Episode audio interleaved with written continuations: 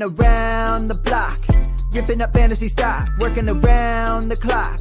Look at the view from the top. Mm. Researching rookies a lot? No, I just be listening to pods. Yeah, one in particular. I'm just a messenger. Let me just pass on the rock. Uh, Browning, Brunning, Bruning. Pronouncing ain't what he's doing. What he's doing is not losing, but infusing you with new things. And there's Dennis the Bennett. Yeah, the man is a menace. Yeah, building a dynasty. Some of the finest things. Promise you, you won't regret it. Mm. Sly as a fox, cultured in pop. Give him his props. Here is a thought. Here is a box, and you cannot compare them at all. So don't even try. Careful with the news, but when you use a take, I take up Tony Fire. I mean dire because anyone else is a huge mistake. Whoa, fantasy round table, fantasy fantasy round table, yeah. fantasy round table. Come take a look at the crown, baby. Hey, fantasy round table, fantasy fantasy round table, Woo. fantasy round table. Come take a look at the crown, baby. Go.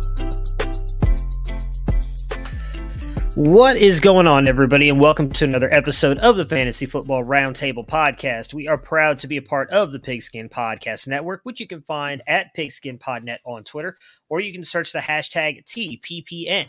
If you guys are watching live, you will notice that that is not Matt Fox below us. That is ESPN analyst Eric Moody. He has also contributed to Pro Football Network, The Athletic. He covers the NFL, NBA, and M.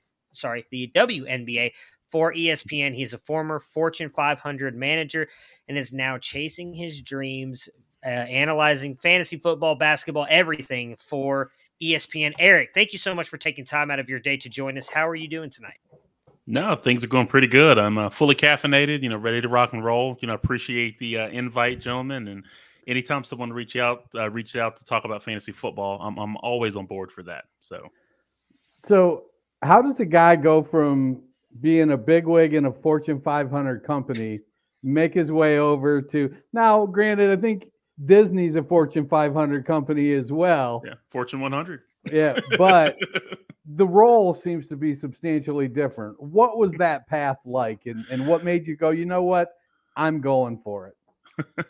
it's funny you make it sound like I was such a such a big wig, but no, I was uh I was a manager like middle management, uh, and you know the financial services company. I'll kind of give you the Reader's Digest version. So I've always had sales type roles. You know, I sold Cutco in college, did a short stint in uh, beer, wine, and spirits uh, sales, and then went right into financial services, which I've been for the bulk of my career. So I've made uh, you know cold calls to people, you know, trying to position mutual fund stocks. You know, I've worked in call centers. I've worked uh, in you know face-to-face firms you know i've worked in, uh, in in banks and so i was at the point for where the company i was with at the time going through a lot of changes uh, I know the the whole uh, mantra of the companies, you know, change is constant, and it was so many changes that took place. You know, I was thinking, you know what, if I'm going to go for the sports thing, I think I think now is the time, and so I, I you know went ahead and made the the transition into sports uh, full time, and was fortunate enough that uh, ESPN had an opportunity that you know that popped up, you know that I was able to uh, take advantage of. So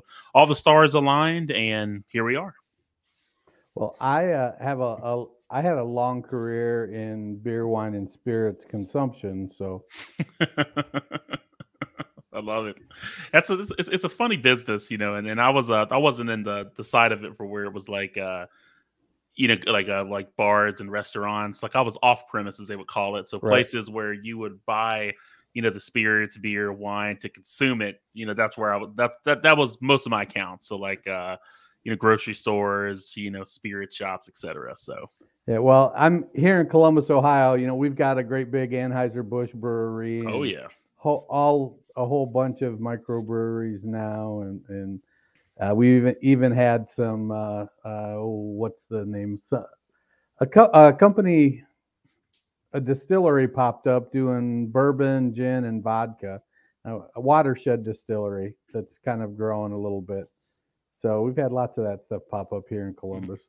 Um, so as looking at this off season, it's been like the front offices have been taken over by fantasy managers.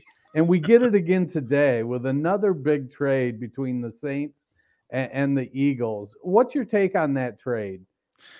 Uh, well, well, I'll, I'll, I'll be candid. First of all, I was kind of scratching my head as like, wait, like, like what? you know, like what, what what are we doing here? And so my my initial take was that I think the move I was looking at it mainly from like the Eagles' perspective, you know, because they've got a you know a ton of fantasy, you know, really fantasy relevant players that a lot of people are concerned about. So what I was thinking is that it essentially gives like one more year, you know, for the Eagles to evaluate Jalen Hurts before deciding whether to commit to him longer term.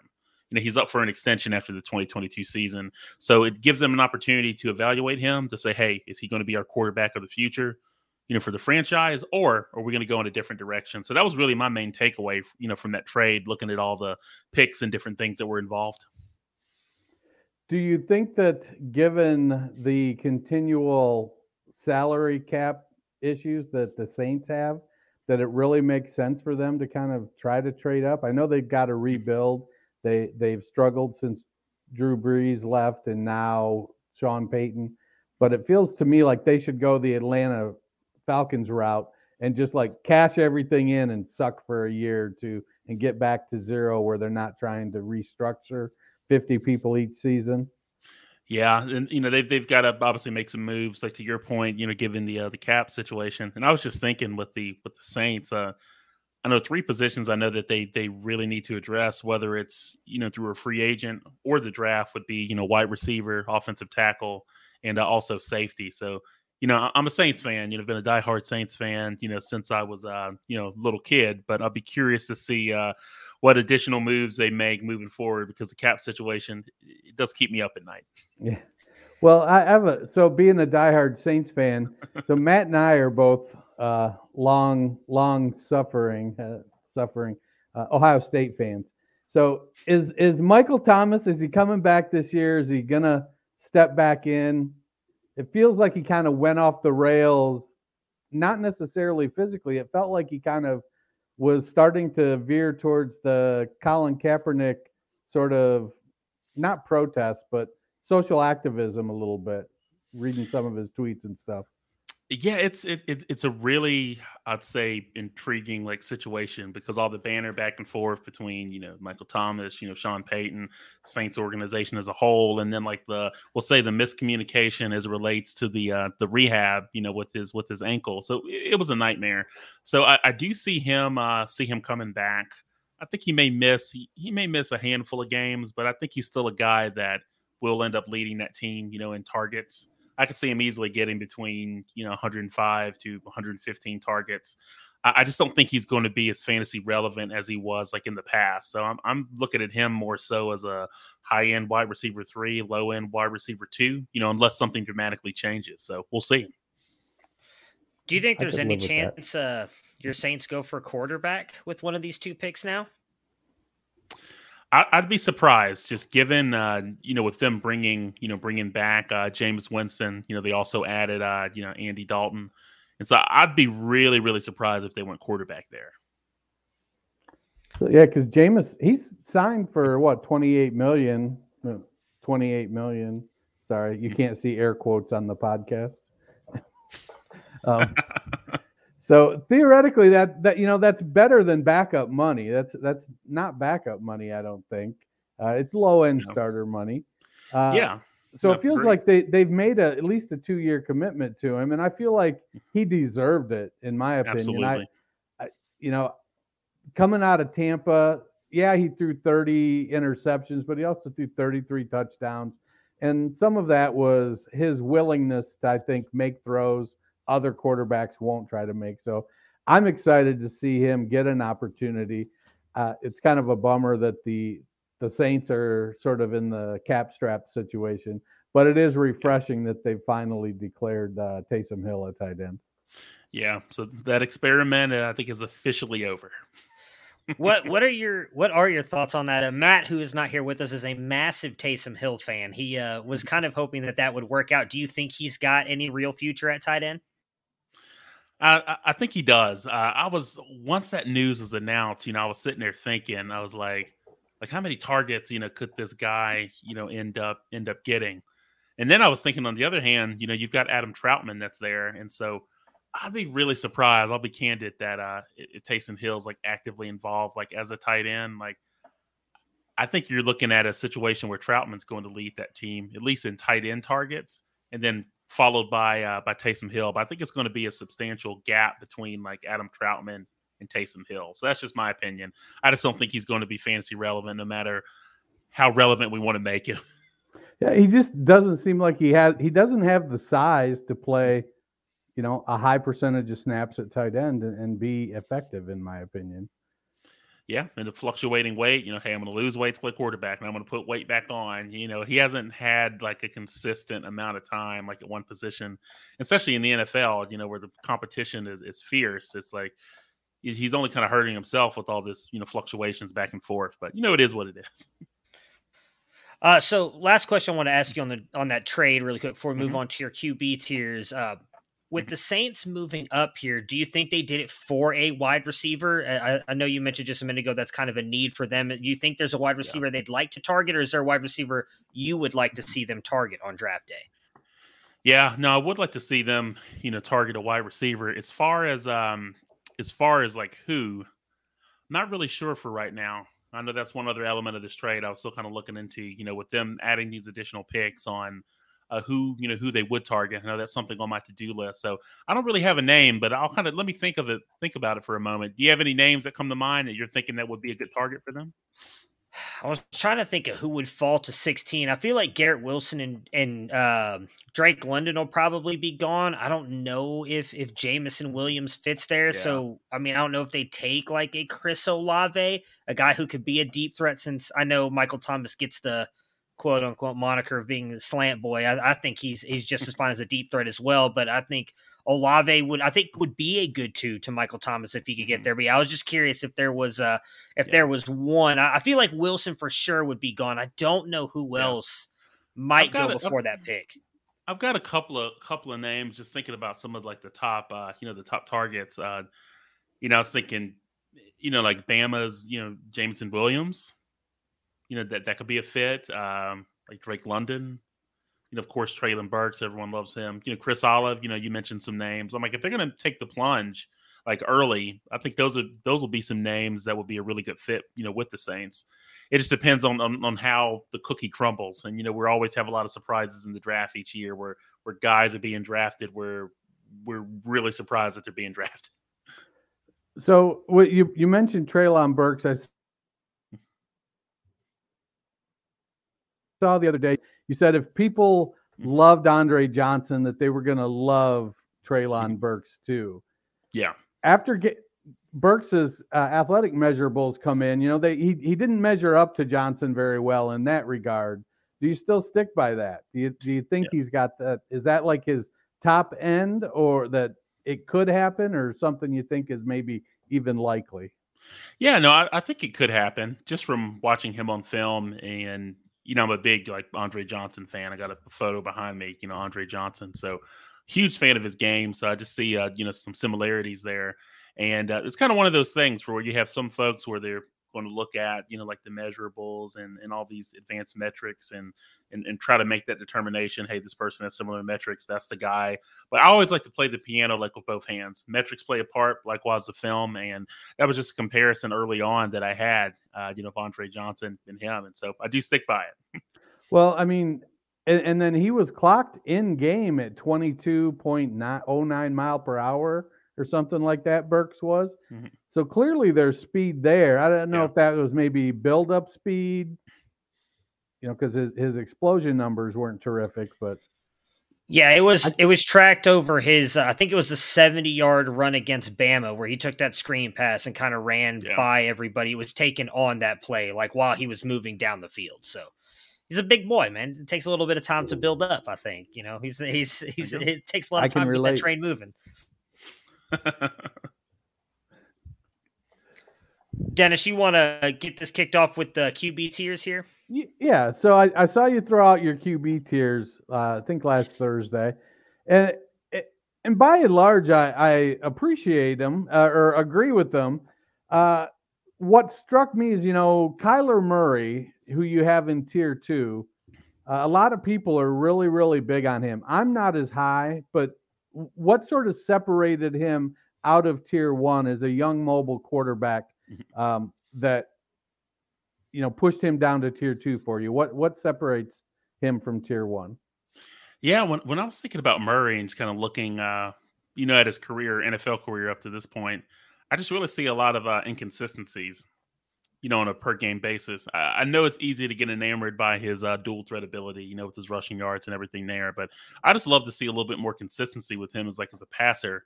And so that's that was one factor that led into having him in uh, tier two and not in tier one with some of those other upper echelon quarterbacks.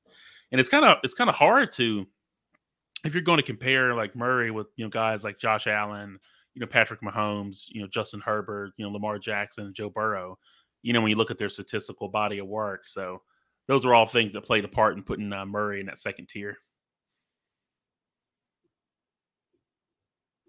My struggle with Murray has always been that his secret sauce is the run. Yeah. But it doesn't feel like he has the durability. And we saw it last year.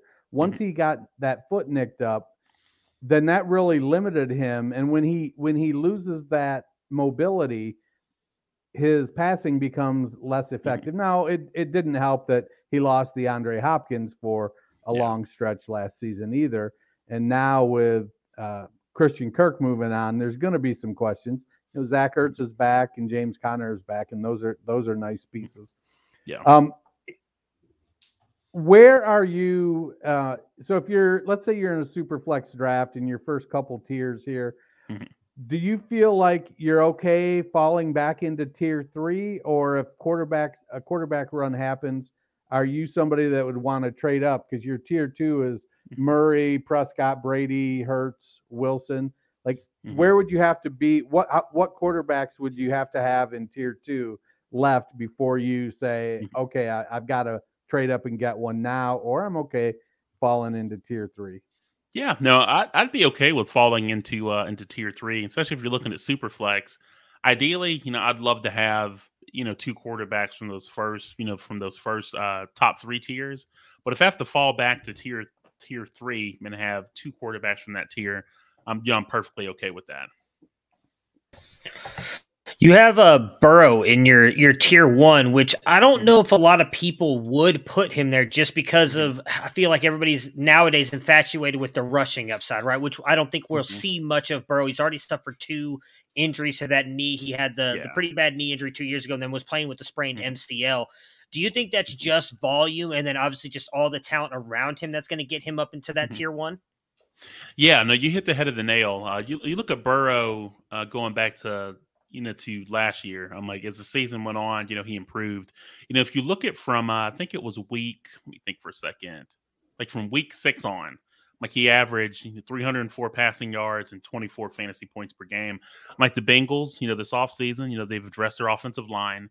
Uh, they also have an offense you mentioned with those playmakers. They got Ja'Marr Chase, Tee Higgins, Tyler Boyd. You know, as his top three receivers, and so he should continue to hit the ground running you know, in 2022, you know, pick up where he left off last year. Also, like the addition of uh, Hayden Hurst too. I think he can be, uh, you know, a nice playmaker for them and, and, really have some favorable matchups. And so, when you combine all those factors, you know, I really like Burrow. We saw what he was able to do with the subpar offensive line when he was protected. Just think about what he can do and what his ceiling could be. You know, if that protection is more consistent and he's not having to manipulate the pocket quite as much. So, I'm excited to see it. So, uh, for I didn't, I, I should have called it out earlier, Allen, Patrick Mahomes, uh, Justin Herbert, Lamar Jackson, and Joe Burrow. That's tier one. Yeah. Uh, do you think so? Jackson had been kind of cool on the contract situation up until like yesterday when all maybe it was today where it was leaked out that he basically said, I'm not playing until I get a new contract. Mm-hmm. But yet he's his own agent. So Like, do you, do you foresee there being a hiccup in the negotiating process with Lamar Jackson, or is it just uh, uh you know I'm not going to really attend some of these these meetings and these uh, off-season program stuff kind of statement? No, I, I think ultimately you know, it's just almost reminds me of some posturing like in the media. So ultimately, I think they'll work. They'll work something out. It's just if you look at his statistical body of work, I'm like, and the success that they've had, you know, they have no choice uh, you know, not to not to not to coexist because I know he ended up disappointing fantasy managers last season. You know, had some injuries, you know, but he's still a fantasy football dynamo. Like if you look over the last three seasons, he's averaged 26 fantasy points per game, and his rushing ability is obviously well publicized. So I do like Jackson quite a bit this year. I think he could be a nice value, you know, relative to his ADP. Uh, you know, to those other upper echelon quarterbacks we're talking about. So no, they're they're going to figure something out. Yeah, I I'm a huge fan. I I, I keep he hasn't put it together completely. Like he had that 36 touchdown pass season and then a thousand thousand yard rushing season. I think when he kind of puts that all together, and we're right on the verge of it now that they've got Bateman and, and Hollywood and Andrews uh, with Dobbins coming back. I, I, feel like he's right on the cusp of having just a, a monster season. Yeah, no, absolutely. So, and then in tier two, you have Kyler Murray, Dak Prescott, Tom Brady, Jalen Hurts, and Russell Wilson. Mm-hmm. So, are these so from a dynasty perspective? Do you still keep Brady in tier two?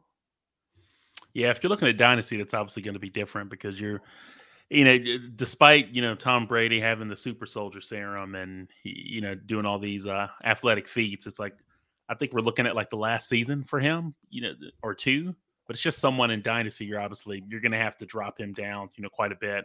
I'm really curious about Jalen Hurts though, and I think with this trade and the type of season that he has this year will dictate, you know, whether he's you know the future for the Eagles. So I think he's someone for where if you're looking to make a trade with someone where they're a little bit, you know, uneasy, you know, about that uncertainty, then I think that's a player that I would definitely target. But uh, yeah, you know, with Dak Prescott and some of the other names that you mentioned, they're obviously younger, you know, uh, not as old as Brady. So, yeah, I haven't done any dynasty tiers. That you've given me an idea that maybe something I'll put together.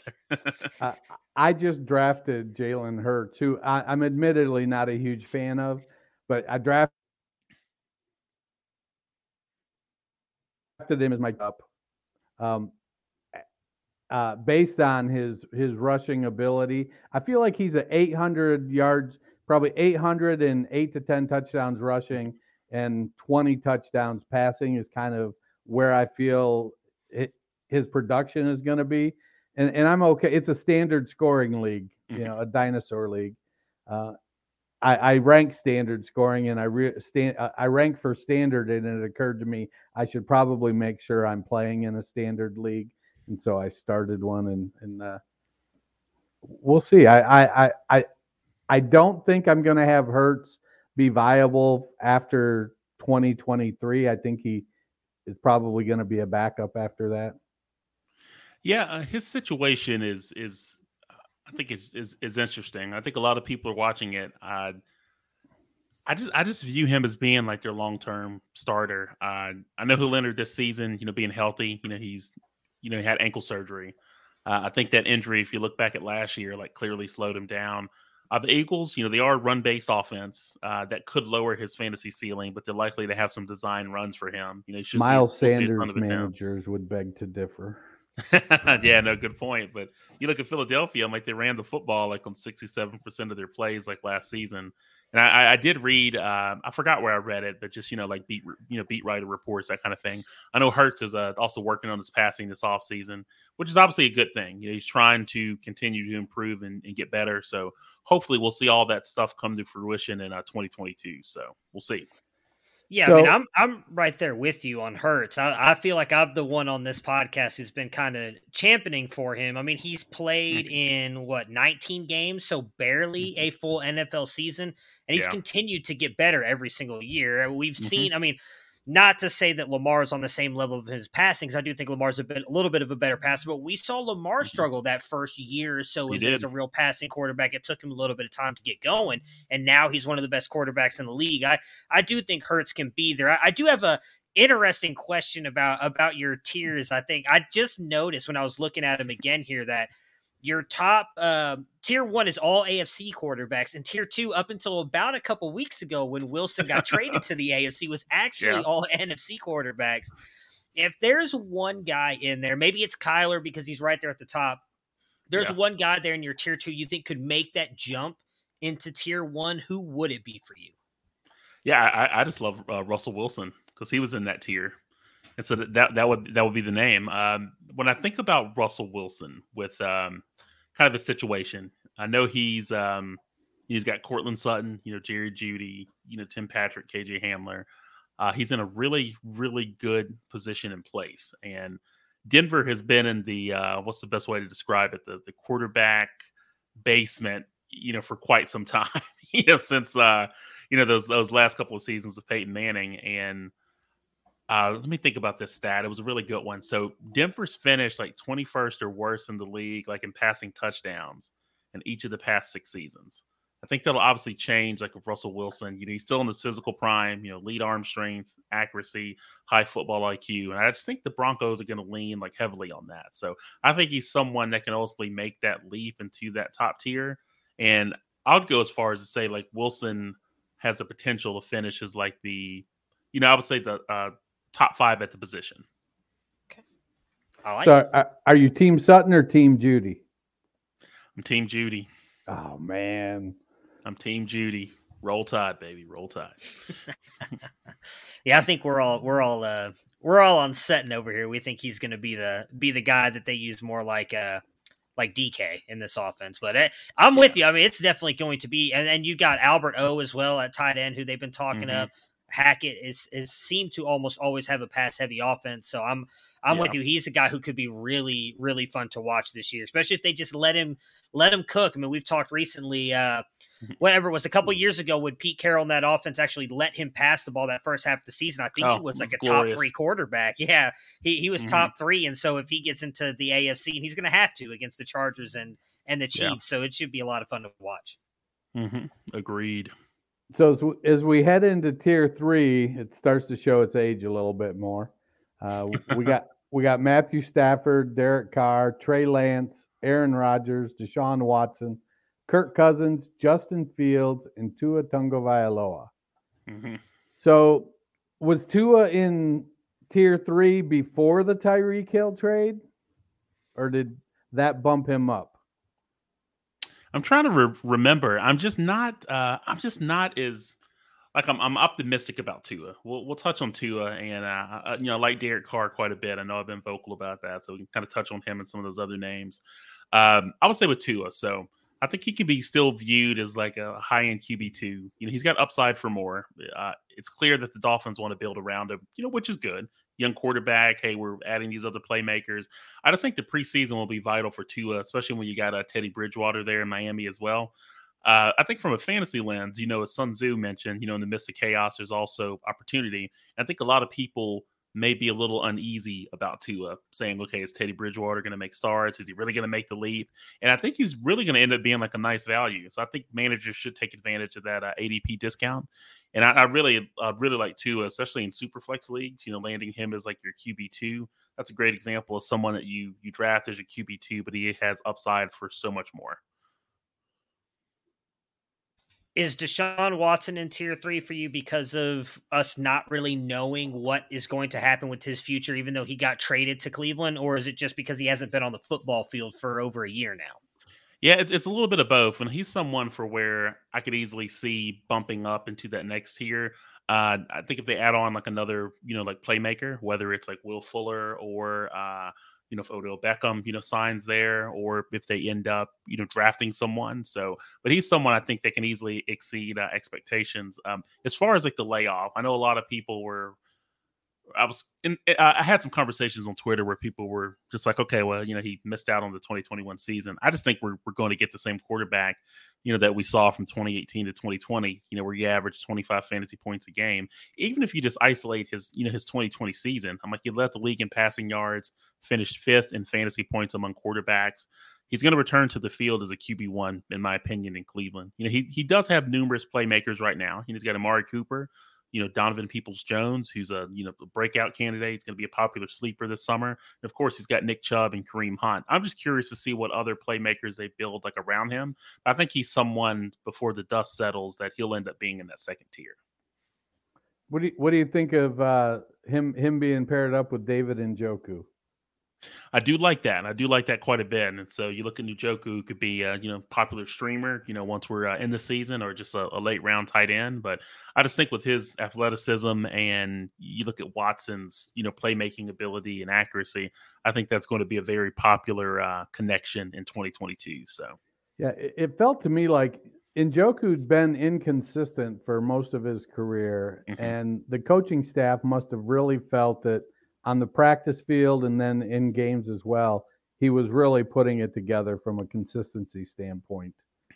Um, I, I love Njoku. I think, just, come on, man.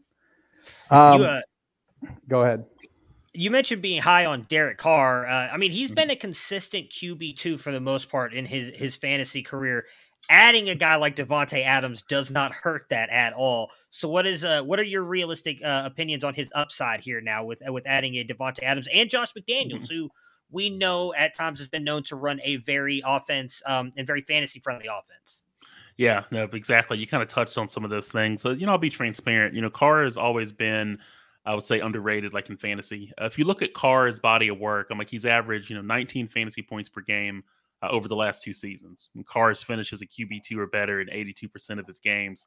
I would say one statistical area that has ultimately lowered his fantasy ceiling is really in the area of passing touchdowns. But if you look over the last two seasons, he's only averaged 1.5 passing touchdowns per game. You mentioned Josh McDaniels, offensive minded head coach. That's obviously going to help. You also have the addition of uh, Davante Adams, too, which he's a, a monster in the red zone. And so I think to truly understand the leap that Carr can make, I think it helps to really dive a little bit deeper into Davante Adams, uh, some of his stats, you know, because he's going to be his number one guy. So you look over the last four seasons, you know, Adams has led the NFL with 432 receptions, you know, 5,310 receiving yards, 47 receiving touchdowns. Adams has also averaged 22 fantasy points per game in 57 active games over that time frame. And we talk about rapport. You know, everyone's like, well, he had rapport with Aaron Rodgers. Well, he's got rapport with Derek Carr too.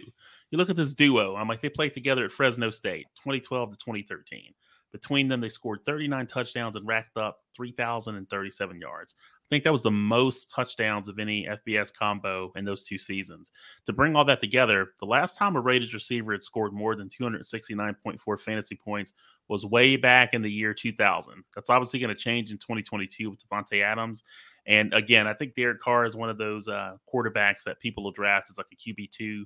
But it wouldn't surprise me if he provides you with many QB one weeks. And I think it's a good chance too that he he could finish as like a low end QB one for the season. So I think it's possible.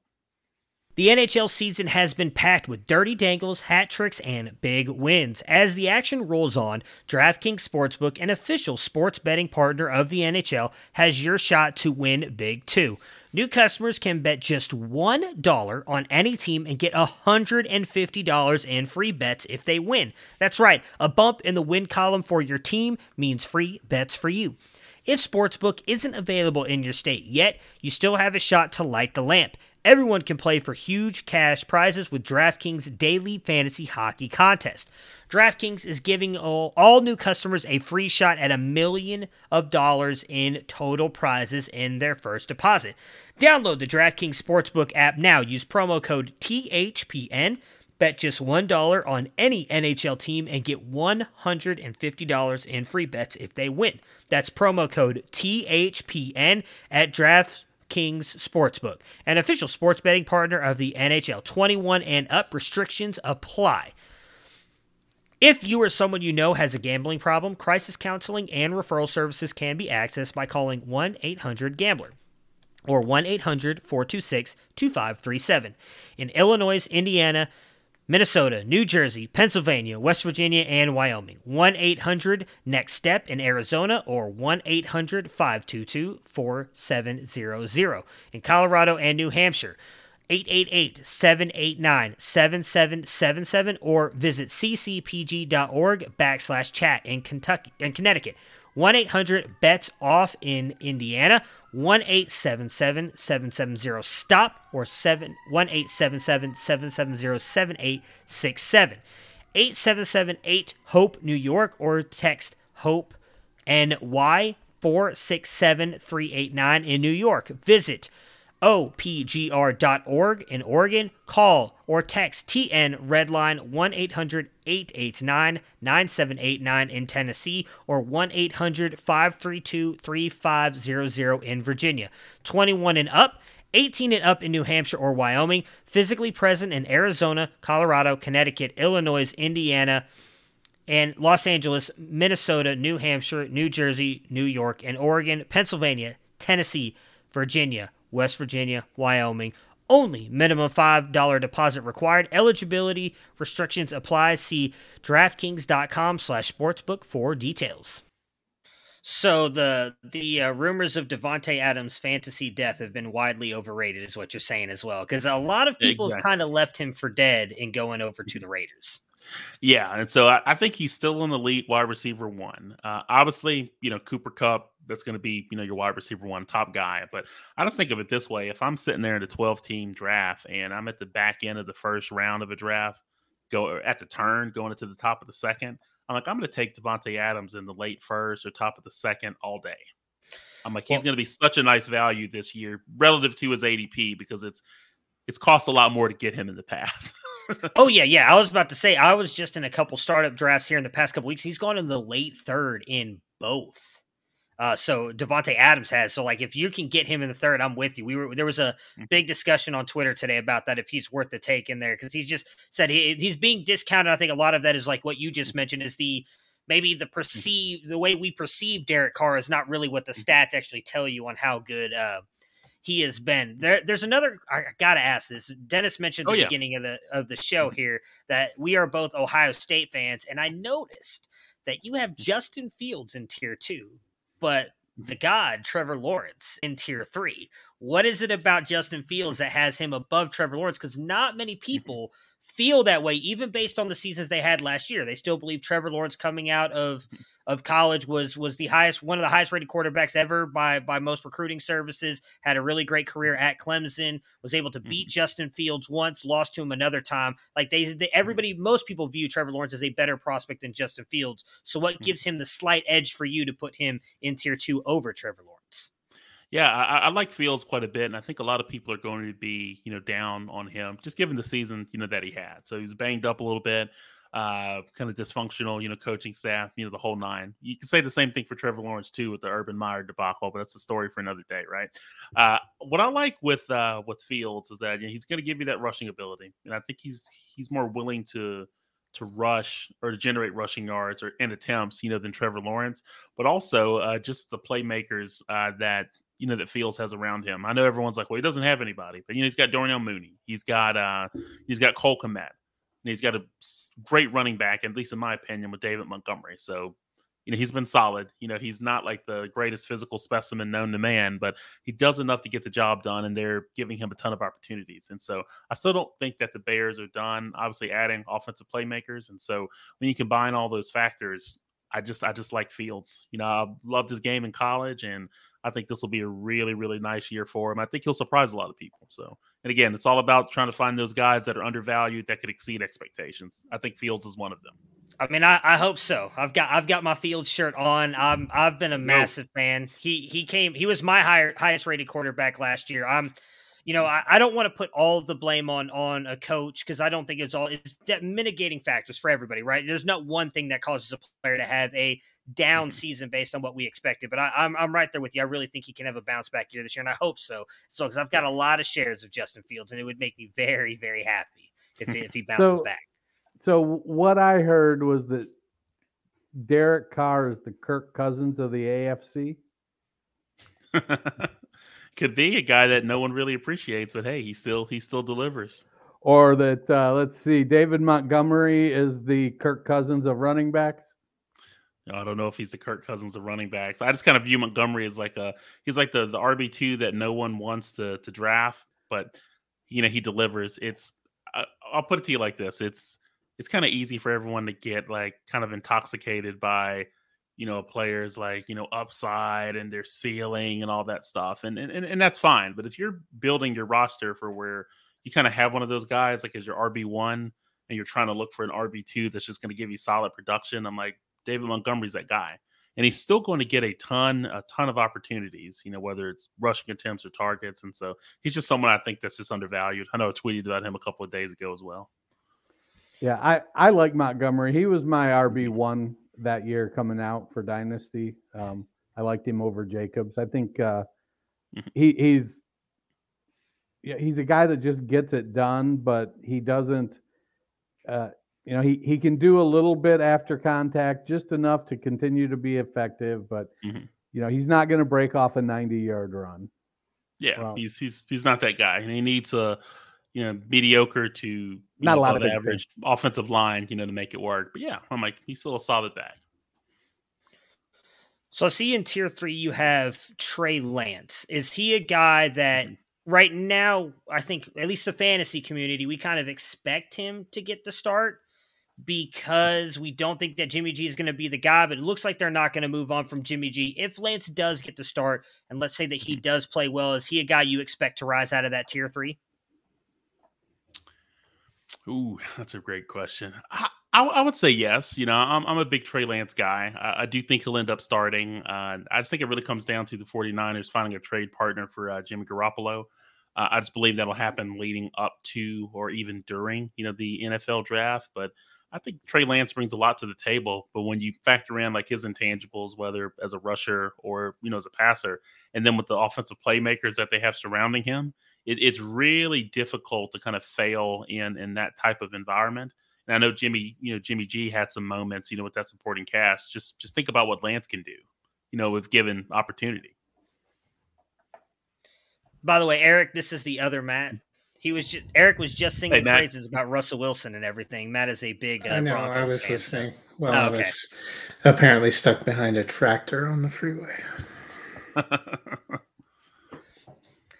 All right, I've so, got to ask you about okay. my guy really quick, Dennis, and I'll, I'll get out of your way. Baker right. Mayfield. I, I love him. I hate that what has gone down with him in Cleveland do you see where do you think he possibly goes and is there a place that you'd like to see him go to maybe return any sort of fantasy value moving forward yeah th- this is kind of unorthodox so a lot of people are like well he should go to seattle they've got drew lock that's there yay okay that's a you know for, for fantasy hey that could be an interesting scenario but then i feel like those two guys are going to end up like cannibalizing each other's fantasy value because you're gonna you're gonna wonder like who's going to start week to week unless someone really runs away with the job. But I just don't see that happening.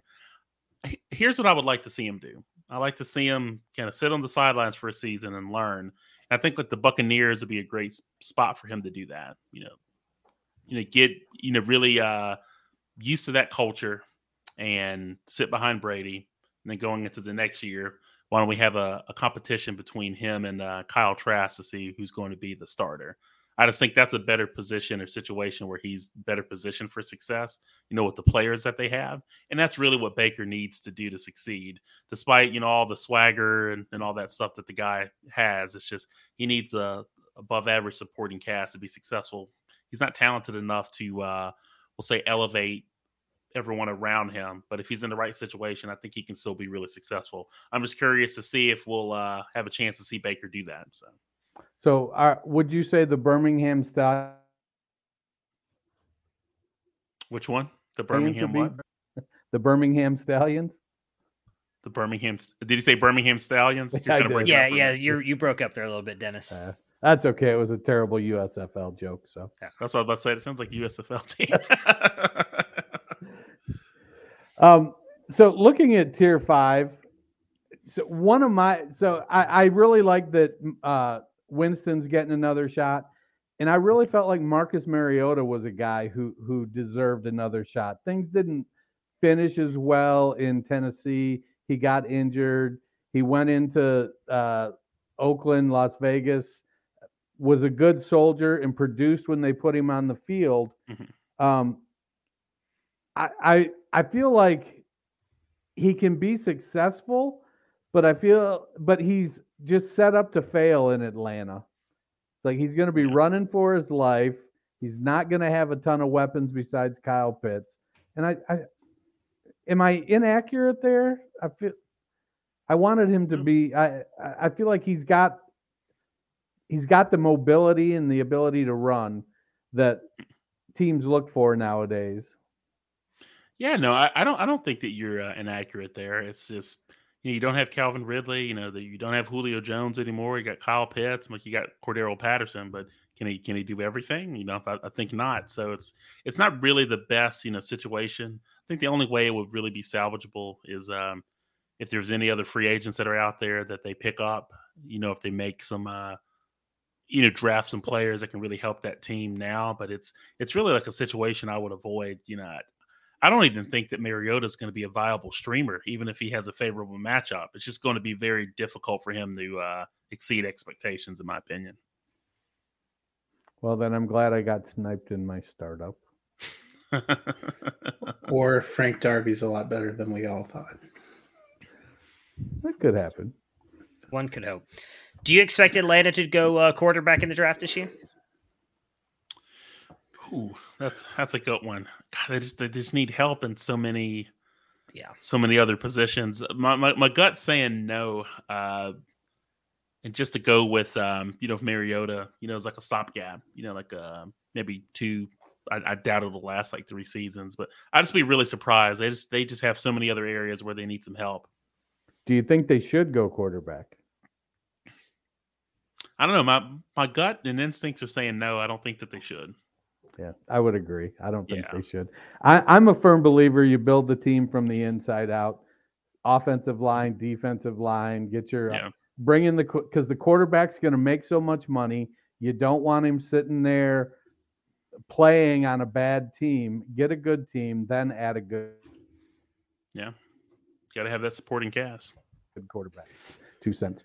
So moving away from quarterbacks, let how do you feel about Christian McCaffrey? Like, where do you have him? Are, are you ready to say, uh, too much injury risk for me?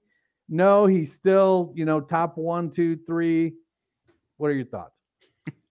yeah, this may be, I wouldn't say it's controversial, but I, I'm, I'm just not buying it. And I'm like, I kind of view him as, um, I would say my, you know, RB6. You know, I can think of five guys off the top of my head I'd rather have than a Christian McCaffrey right now. You know, Jonathan Taylor, uh, Derrick Henry, you know, Dalvin Cook, Austin Ekeler, you know, Najee Harris. I just think that a lot of people are assuming that McCaffrey, you know, he's obviously going to return healthy at the beginning of the season, training camp, etc. I just think that a lot of people are assuming that he's going to return to the previous workload that he had. And, and, and I get it. Again, it's intoxicating because the guy had, um, I think, average 25 opportunities per game, I believe, like over the last uh, three seasons. And so I think if the Panthers really want McCaffrey to last the entire season, I think it'll be wise to diversify like his opportunity share, you know, to get someone else involved. And that may not be may, may not be what fantasy managers want to hear, especially considering like the draft capital you're going to have to use to land McCaffrey. But I just believe that's the scenario that we're going to see. So the NFL draft is coming up, and we entered this offseason with a lot of teams having more questions than answers at quarterback. It's been a wild couple of weeks, and we've really seen the landscape shake up. As we head into this draft, how many of these rookie quarterbacks do you think will go in the first round? And do you like any of them with the potential to end up maybe in a tier one for you down the road? Yeah, that's a really good question think about that for a moment. No, my, my instincts are saying that gosh, it's such an interesting class. You know, I'm thinking of guys like with uh, you know, Kenny Pickett, you know, if he he would play, you know, Malik Willis, all these guys. I don't my instinct is saying like no. It would just have to be a scenario where someone is uh where someone gets injured or hurt where they're forced to play. But I think it's one of these situations for where they where they have these guys kind of sit and learn and develop like that way because it's just a lot of risk with rushing a, a, young player out there, especially where they don't have the support like around them. But I don't know. What, what, what do you guys think? That's a really good question, by the way. Yeah, I think Matt and I we've been doing um, mock NFL drafts, and mm-hmm. you know, I think when we were first doing it, well, we took a lot of quarterbacks in the first round. Yeah. but you've seen a lot of these teams close that up. Yeah, I think I honestly think that's what worries me a little bit about this quarterback class is you see all these teams making these moves to get veterans. I think tells us maybe they're not as high on the exactly. quarterback class as some of us are in the fantasy community. And so mm-hmm. I'd be curious. Like I know everybody says Malik Willis, but like Eric, you just said I, I agree. Like he's one of those guys who I agree he's mm-hmm. gonna have to sit for a couple years. He's not He's not Justin Fields, Trevor Lawrence, Zach, any of those guys that came out last year. Uh, so yeah, I, I, don't know that any of them would. I think for me, the closest is Matt Corral. He, he's the guy that I think I have as my highest rated quarterback, just because of what I think he can do altogether. But even then, I think you're still having to unseat you know, guys like I mean, Eric, you mentioned in your tier two, you've got Russell Wilson, mm-hmm. Justin Fields could jump up eh, up there. Trey yeah. Lance is like there's so many quarterbacks that I think are still kind of young enough in their careers that could be high end tier one or or high end tier two guys, and it's gonna be hard for some mm-hmm. of those guys to jump up there. Yeah, I'm like you, you brought up some really good points. It's like the I would say the only one like you know I would say that could start in uh in year one would be like Malik Willis, and it's mainly I'm just thinking because of the rushing ability to be able to kind of create additional time in the pocket or, or, generate yards on the ground to help fantasy managers. But yeah, I just think these other players, quarterbacks, should just should just sit. It's just going to take more time. Do you think that this this class, being like it is, is going to maybe push some teams to uh, go back to the development like they used to, where they would bring a quarterback in and let them sit? I know they can't lock them up for as many years mm-hmm. con- contractually as yeah. they could in the 70s. Um, but it seems to me that this is a this class has some talent, and like you said, it needs to sit a little bit. Will teams start to take a more cautious approach if some of the guys from this class are successful in two or three years? Yeah, I, I, believe that they that they should. It's just it really comes down to the the owner of the team, and it's just not not all the owners are, are, are patient and they like the metal. You know, we all know the owners that like the metal. You know, just like to constantly be in the kitchen looking over the shoulder. What's going on over here? You know, I think we should do this with that. And so, I just don't think it'll end up uh, it'll end up happening. But I think if you have like a realistic window, saying maybe year two, year three, and build a, a, solid team or support system around that quarterback, I think it, I think it could work. I'd like to see more of it, but just deep down inside, I'm like, you're always going to have the the team that's drafting a quarterback really high that's um, you know kind of looking to make money be more profitable because you know it is a business. It's just some go about it a little bit better you know than than others we'll say. So yeah i could i think it should happen but i just don't think it will. And that's what i'm trying to say. Matt that was one of matt's arguments for why we might see a few more guys go in the first round than we were expecting because you get that fifth year option so you can afford to have them sit a couple more years. Yeah I'd, I'd like so, to see it. I'd really like to see it. So that that'll be interesting. We should have this conversation again, like a year or two from now, and just see how did it pan out. But yeah, go ahead. uh, so last three, because we we've kept you here for almost an hour, and we appreciate your time. Um, mm-hmm. who is your wide receiver one? We talked a little bit about Adams, and I know you mentioned Kupp. So just want to see is is he for sure your wide receiver one right now? Yeah, it, it, it, for me it is Cooper Kupp. It's just hard to to kind of fade a guy like that, you know, who led the league, you know, last year with the 145 receptions, uh, you know, 1,947 receiving yards, 16 touchdowns. You know, if you look at history, like the only other players to accomplish that statistical feat were uh, Steve Smith, you know, Jerry Rice, and Sterling Sharpe. So it, it is hard for me to remove uh, Kupp, you know, from uh, wide receiver one. Well, let me introduce you to to statistical regression. I'm just kidding. no, I, I, I like interesting to see if he does like replicate those numbers. But even if he comes close to it, he's still going to be a nice value. But well, who knows? I, I, he could surprise us. yeah, I was I was listening to I think it was John Hansen talk a couple days ago. Him and Adam Caplan maybe or Greg Cosell, and they said they they said they felt like um, Allen Robinson was going to be about an eight target per game guy. Mm-hmm. And I think that still leaves, you know, 12, 13, 14 targets for Cooper Kupp. So he could easily continue on that torrid pace um, be, because Stafford has no no issues throwing the ball 50 times a game. So if if the running game isn't clicking, Stafford will chuck it. Yeah, no, you brought up a good point. Yeah, I just kind of view it as you know, you got Stafford for where I, I think he'll definitely get over like 570 uh, pass attempts uh, for this year. If you look at the targets, I think Cooper Kupp getting over like 150, you know, is a lot. I think a guy like Robinson, I could see him getting around, uh, I would say like 110 to 115. That's kind of the range where I'm looking at now, and so he can still be, you know, productive, you know, on that It's just it's still going to be the Cooper Kupp show.